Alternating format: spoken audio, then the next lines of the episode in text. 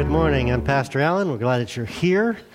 Um, we started a series last week uh, called Christian. It's not what you think. Today's topic is quitter. Uh, we're going to start a little bit different this morning, and we'll get a little, little a few minutes. We'll get a review of what we did last week. Uh, as always, these messages are online if you'd like to listen to them. Uh, all of us are fascinated by famous people, whether they be sports figures or movie stars or whatever and we tend to listen or want to know their opinions or thoughts on things. We're going to look at some a famous person this morning by the name of Anne Rice. She is an author. Some of you have read her books, seen her movies. Probably her most famous one was Interview with a Vampire. I've seen the movie. Maybe you have too. Um, she has sold almost 100 million copies of her books. That, that's just kind of mind boggling to me because it's mostly fiction and, uh, but she's very successful, obviously, very wealthy. And she runs in circles of famous people that you and I don't get to associate with. But anyway, uh, she grew up in the Catholic Church. Uh, and at the age of 18, she said she violently left the church and became an atheist. And she went to college, uh, developed this very successful writing career, and for 40 years she was an atheist. and she had some rough times in her life, like all of us. One of her two children died at five years of age, and uh, she dealt with this obviously outside her faith. But in her late 50s, um, something happened and uh, to change her life. She came back to God, uh, she came back to, to, to, the church. So, as a writer, she wanted to use her skills uh, in, to, to support her newfound faith. So she wrote a book. She, uh, actually, she wrote be, began to write a trilogy about Jesus as a child. Of course, it's fiction, and uh, it was titled Christ the Lord Out of Egypt. She's published the second volume in that trilogy, and I don't believe the third has been published uh, yet. But in the uh, author's note of this book, she explains how she became a Jesus follower. Um, And she is a historian. She loves history, studies history, and she was fascinated by the Jews because all those ancient religions, you know, Egypt's religions and the Baal worshippers and all this, they don't exist anymore. They're not around anymore. And, but the Jews, the, Jewish faith has lasted for 4,000 years, and she was wondering why. And again, she's an atheist at this point. And so she began studying ancient Ju- Judaism. And she discovered what was called the Jewish Wars that went on from AD 65 to about AD 70. And the, some of the Jewish people rebelled against Rome. And so the Romans came in and uh, occupied the country, or m- occupied it more, more strongly. Uh, they surrounded Jerusalem, they besieged the city, and uh, they would uh, crucify people on the scaffolding around the city to try and get everybody to, to, to surrender. Finally, in 70 AD, they overtook Jerusalem, they destroyed the city, they destroyed the temple, and it's never been rebuilt. And, and for Judaism, that's a, that's a pretty big deal. So she thought that was fascinating. She said, Where can I find some more information? She was reading jo- the historian Josephus. And so she thought, Well, I probably can find out stuff in the New Testament. That would make sense because the New Testament wasn't written for hundreds of years, right? And that's why we can have all those, those fantasies in there and all those miracles and stuff because if, you know, after 100 years, nobody can argue with what you wrote. So she read the New Testament. Well, she read the, the Gospels, and she couldn't find anything else about the Jewish wars or the fall of Jerusalem. And that, that, that, that amazed her. She couldn't understand that. She said, as important as that is, it should be in the New Testament if the New Testament was written hundreds of years after Jesus. So then she began to think, well, maybe it wasn't, didn't happen yet when the Gospels are written. And then she began to say, well, this stuff wasn't written hundreds of years later. It was only written maybe 20, 30 years later. And people were still alive, and people would have questioned it if, if it wasn't true. And then she would say, well, maybe this stuff is true. And she could connect it with some uh, um, intelligent evangelicals and read their stuff, and, and she became a Jesus follower, I would say, through her intellect. anyway, a little bit after this happened, she wrote, writes a book basically her testimony or description of how she became a Jesus follower, and it's called a spiritual confession. Was through our intellect. And all of us, in some respect, have to come to Christ through our intellect. And she struggles with a lot of the same issues that you and I struggle with, trying to comprehend, you know, how to, you know, what happens, why do good people suffer, and, and so forth. And so I'm going to take some excerpts out of this called out of darkness as she explains a little bit of her theology. And it's, it's pretty fascinating.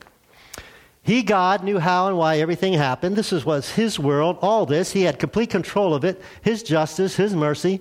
We're not, it's not our justice and our mercy, and that's where we struggle. We try and make God like us. And she said, no, no, no. God's God. It's his world. He's in control. It's his justice, his mercy. What folly to even imagine such a thing, that we would impose our ideas on him. And then she goes on. I didn't have to know how my gay friends would find their way to redemption, or how my hardworking secular humanist friends could or would receive the power of his saving grace. She goes on. I didn't have to know why good people suffered agony and died in pain. He knew. All right? God's almighty. He knows. He understands. I don't have to understand. Then she goes on. Wow. And it was his knowing that overwhelmed me. Wow, he knows. His knowing that became completely real to me. And why should I remain apart from him just because I can't grasp all this? And maybe you've been there at some point in your life. We all know people that just because they can't understand why good people suffer, that are, you know, God would let that happen, they keep separated from God. She said, He could grasp it. He understands God's God, God's God and I'm not. And so that's how she came to faith, just like all of you did, right? Studying ancient Judaism. No. She came to faith, and this was about uh, year uh, 2000. And then 10 years later, she writes on her Facebook page what we're going to read next. And it's a little disturbing, or maybe greatly disturbing. She said, Today, I think it was in July of 2010, today I quit being a Christian. I'm out. I remain committed to Christ as always, but not to being Christian or being a part of Christianity. Wait, and, and you and I are probably reading this and thinking, wait a minute, can you do that? Is that allowed? Is that possible? She goes on.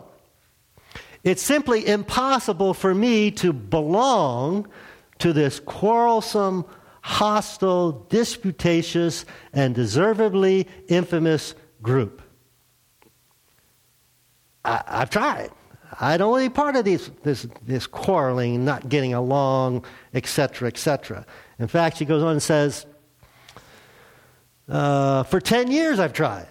So it wasn't like she tried a little bit and then said, ah, this is not for me. She tried and she tried for 10 years, actually 11 years. She tried. And she said, I failed. I just couldn't do it. I'm an outsider. My conscience won't allow nothing else.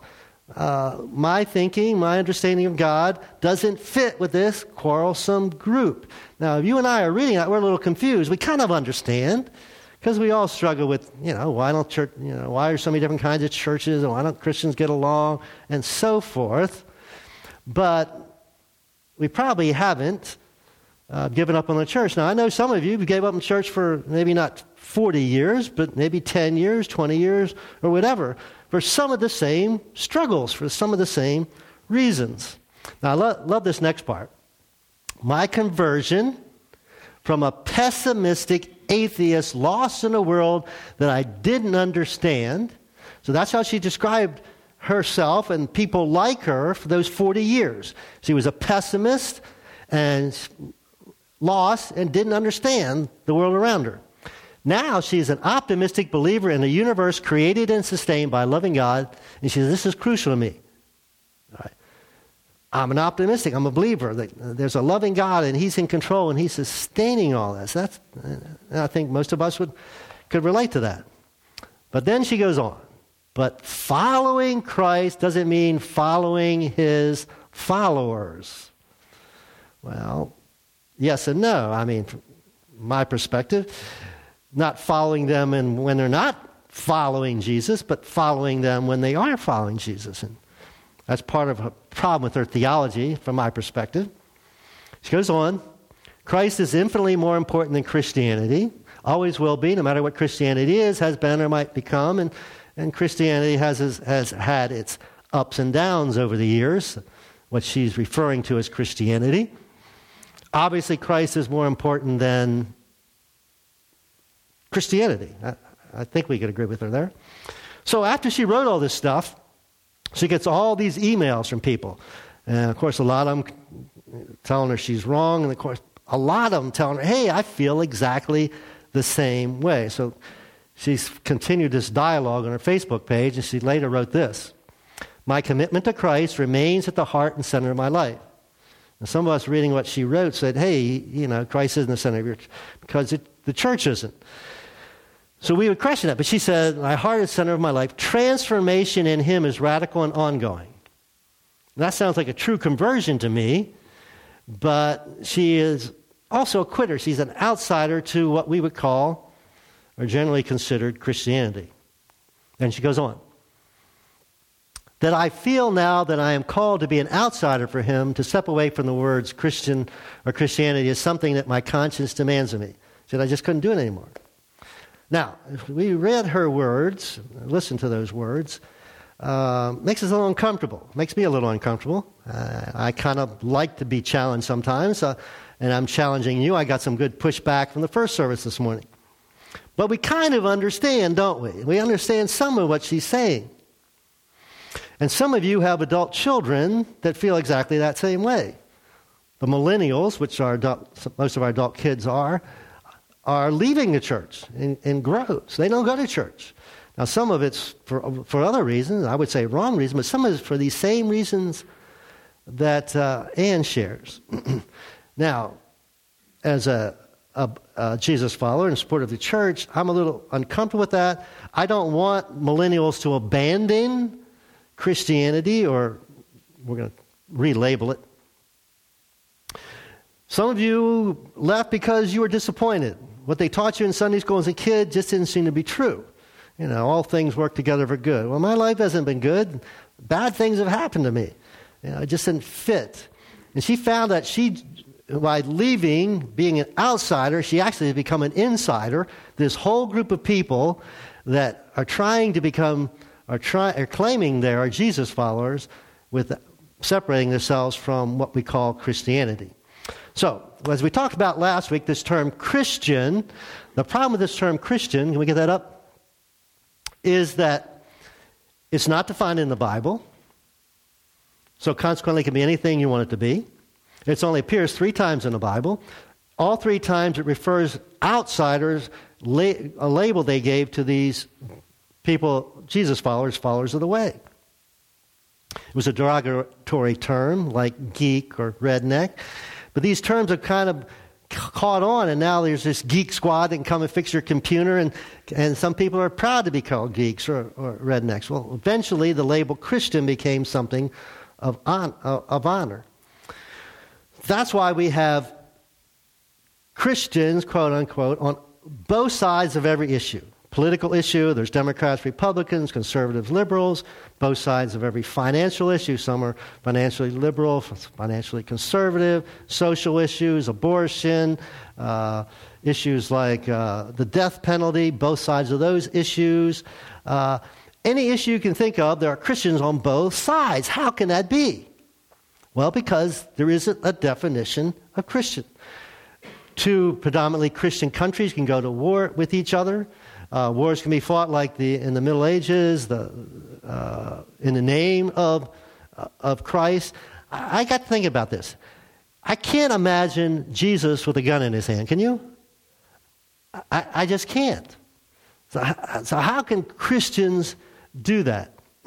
how can Christians be on both sides of the civil rights movement? How can Christians be on both sides of the slavery issue uh, 150 years ago?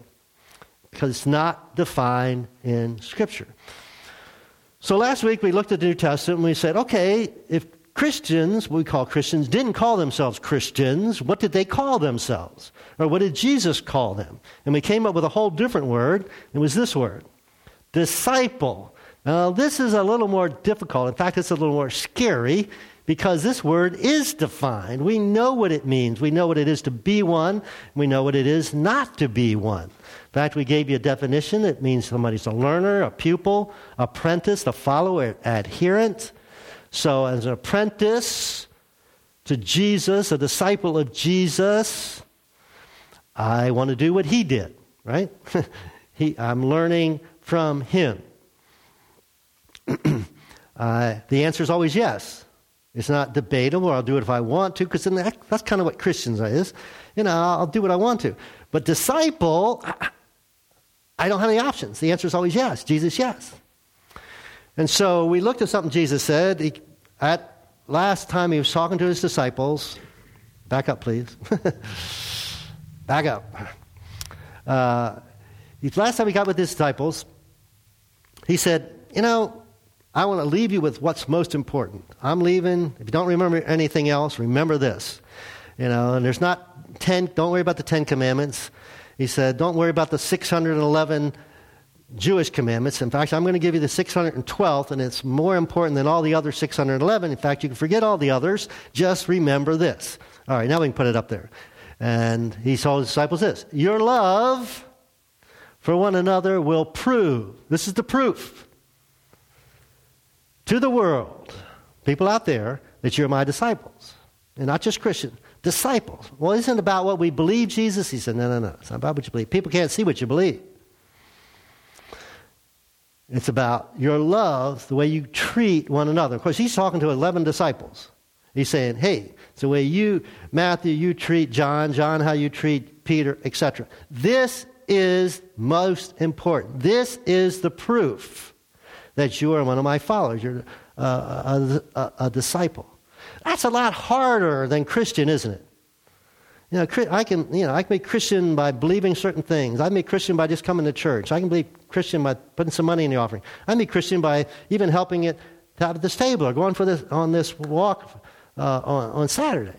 But being a disciple, that's a whole different thing. That's a lot harder. It's a lot scarier. And we came with this conclusion last week.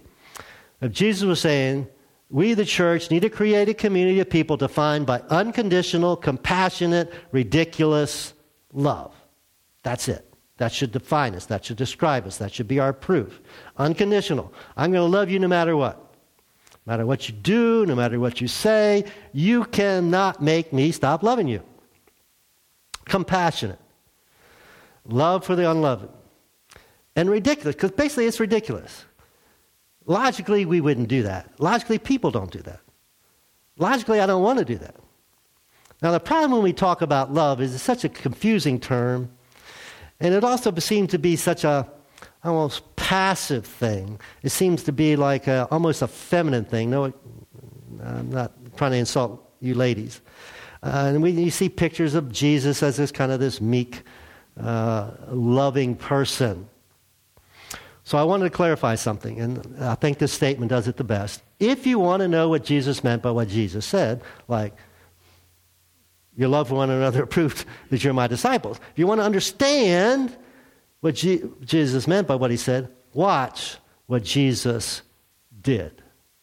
So at 33 years of age, younger than a lot of us, at 33 years of age, Jesus marches into Jerusalem.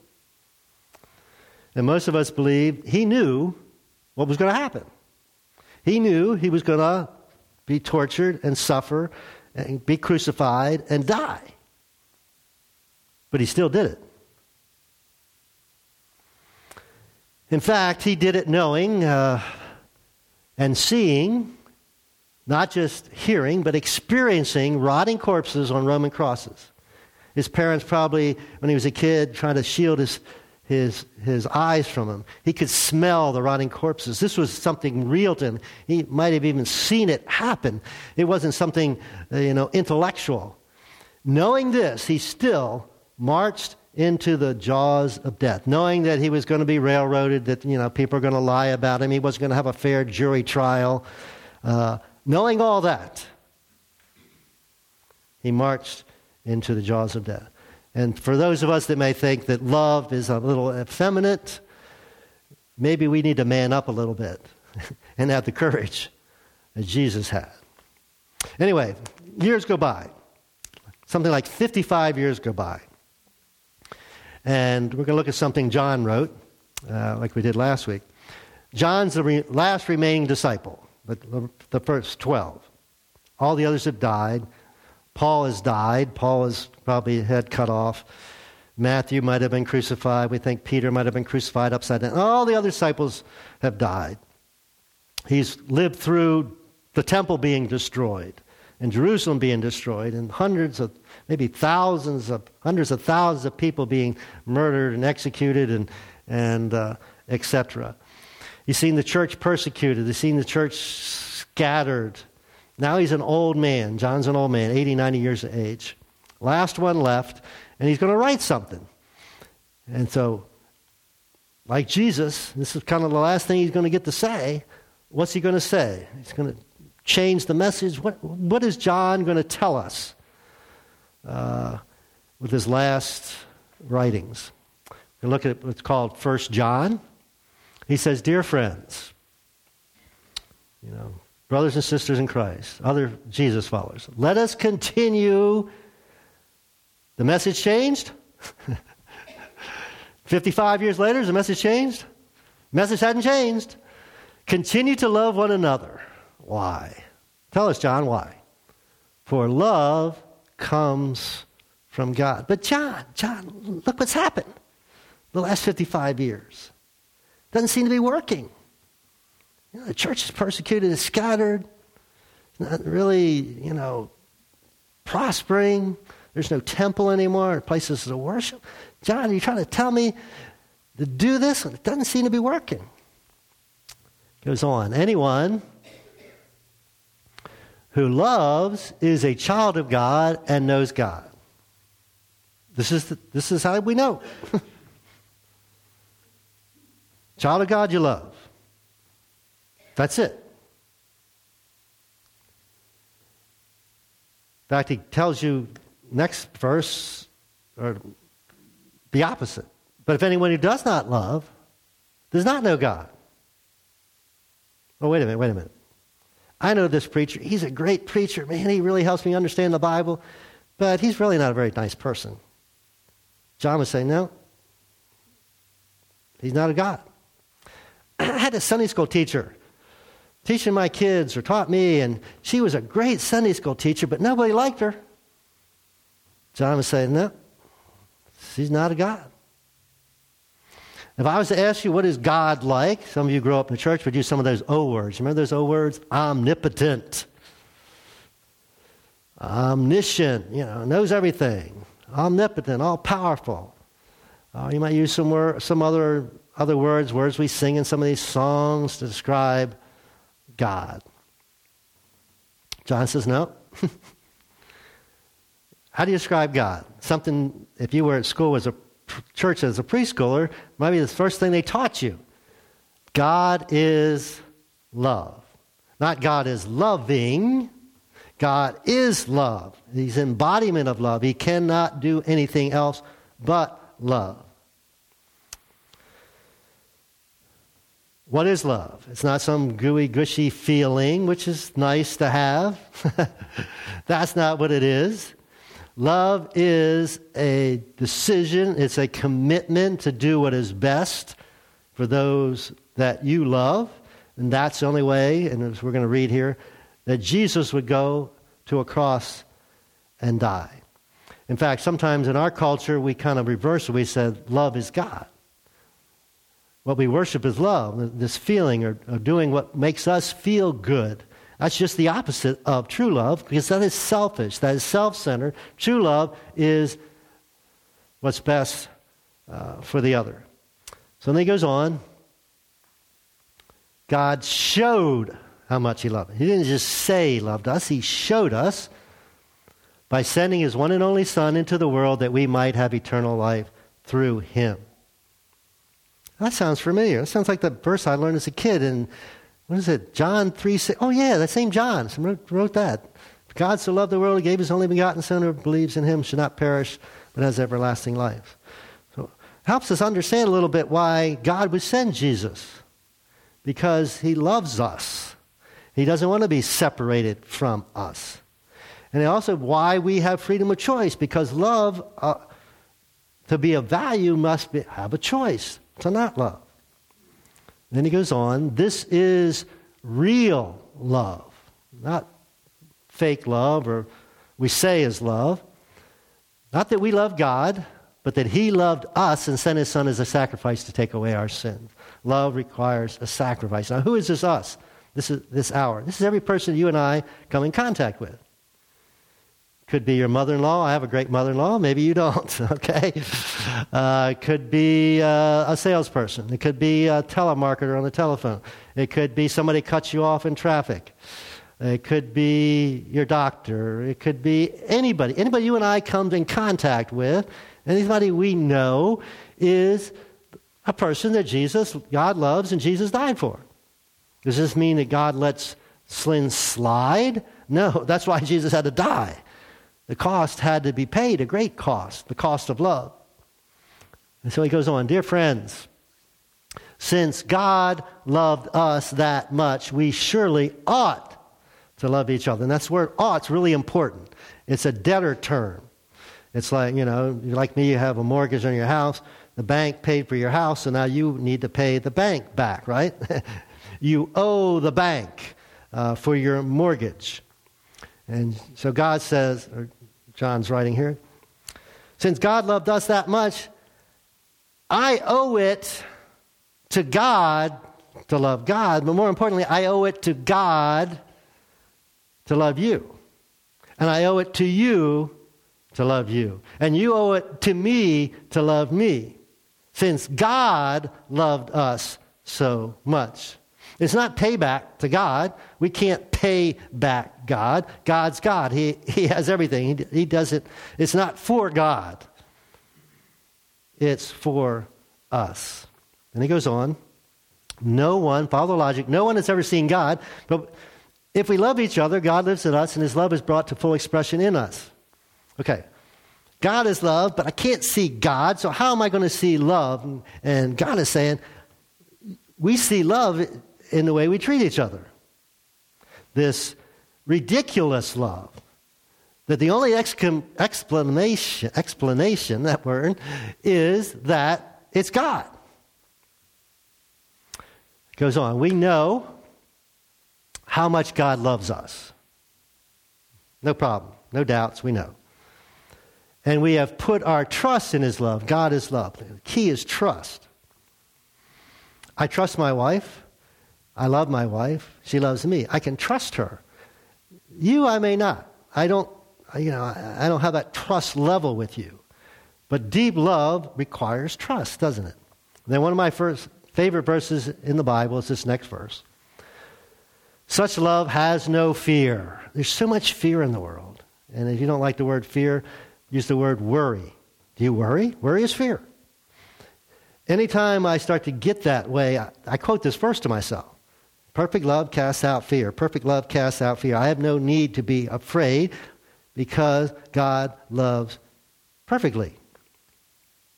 Perfect love expels all fear. So, a new, new movie came out called Captive, and it's about a true story about, probably seems like a long time ago now, maybe 10 years ago, where this guy took this woman captive and she started reading The Purpose Driven Life to him, and his life was transformed. I'm going to pick it up where she quotes this verse or the book does. Fear is a self imposed prison that will keep you from becoming what God intends for you to be. You must move against it with weapons of faith and love. The Bible says, well formed love banishes fear. Job said, My life drags by day after hopeless day, and I give up. I'm tired of living. Leave me alone, my life makes no sense. The greatest tragedy is not death, but life without purpose. We were made to have meaning. A young man in his 20s wrote, I feel like a failure because I'm struggling to become something and I don't even know what it is. All I know how to do is to get by. Someday, if I discover my purpose, I'll feel I'm beginning to live. When life has meaning, you can bear almost anything. Without it, nothing is bearable. When I heard I had a son,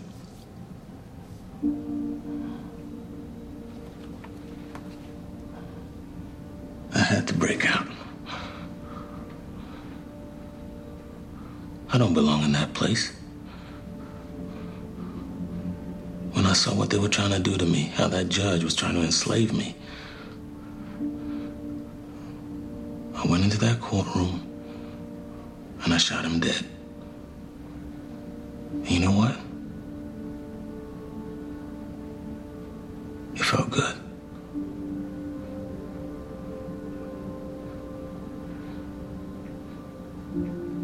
If I were the one who killed your husband, could you forgive me?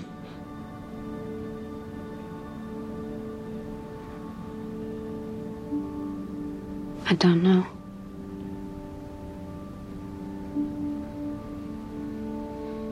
Maybe God can. God can, obviously. That's a fear we have. People have. Will God forgive me? And that's what this great love covers. So we love each other because He loved us first. God took the initiative. We, none of love would be no love without God. God took the initiative, and so we can understand it, experience it, so that we can love others. Then follow the logic here as he finishes up. If someone says, I love God, but hates a fellow believer, that person's a liar. That's pretty blunt, right? You can say whatever you want. The proof's in your actions. And if you're not a loving person, you say you love God, you're lying. If we don't love people we can see, how can we love God who we cannot see? This is the test. All right? You can't love people you can see. How can you love this God you cannot see? And then he finishes up by restating, and he has given us this commandment those who love God must also love their fellow believers. We're family. You know, our families may squabble, but, you know, we still love each other, right? And that's what the church should be. So when Anne says she quit, I don't think she quit this. In fact, I know she didn't quit this from what she wrote. She just quit the quarreling thing. And, I, there's a bad theology there, and she's, you know, we talk about community is so important. Uh, but some of your friends, maybe some of your kids, they've quit too. Because the church hadn't been the church. We haven't loved like God has loved us. And I challenged you last week imagine what it would look like if you and I did that, even for a week or for a month or to the end of the year. And I think the people around us would feel this way. They would feel not coerced. We weren't trying to force people to change or force people to look like us. They also would feel, but on the other hand, they'd feel drawn. See, love is drawing, isn't it? It's appealing. They also would probably feel guilty, not because we try to make them feel guilty, but because they see love that they don't have. They see us treat people better than they treat people. See us have a more positive, optimistic attitude than they do, uh, be at more peace. But they also would not feel condemned. That's not our job. Isn't that how you came to Christ? Those you who were Christ followers. If you're not one here this morning, we're glad you're here. But if you're a Christ follower, how did you come? Did you, weren't you drawn? You weren't coerced. So we can discuss lots of things, disagree about lots of things, but we need to be settled on this one thing. And John would say the church has lost its leverage. It turned the world upside down in the first century. Didn't have buildings, didn't have money, didn't have political power, but it had love. And when you give up love, and love isn't the most important thing, then the church loses its influence. And it's lost its influence in our culture today, hasn't it? And that's part of the big reason. Go back to our summary statement. If you want to know what Jesus meant by what Jesus said or what John said here, watch what Jesus did. What would that look like? Us husbands loving our wives like Christ loves us. Factors of verses says we should do that. And vice versa, and loving our neighbors and loving our kids. Let's decide, no matter what else, no matter what else we might struggle with, that this is going to be our proof. And this will be the best opportunity for you and I to have influence, impact. God can use us to change other people's lives. Sorry, I went over a little bit this morning. We'll pick this up again next week. Hopefully, you'll join us. Let's pray. Father God, thank you. We thank you for discipleship, not just Christianity. We thank you for this ridiculous, unconditional, compassionate love. And that we can show to others, not because we can naturally, but because we're supernaturally empowered by your Spirit. Pray for anyone, God, is not a Jesus follower at this point, and maybe part of their struggle is like Anne's with, with the church not being very Christ like. God, help us to be those kind of disciples, not just Christian. And we thank you in Jesus' name. Amen.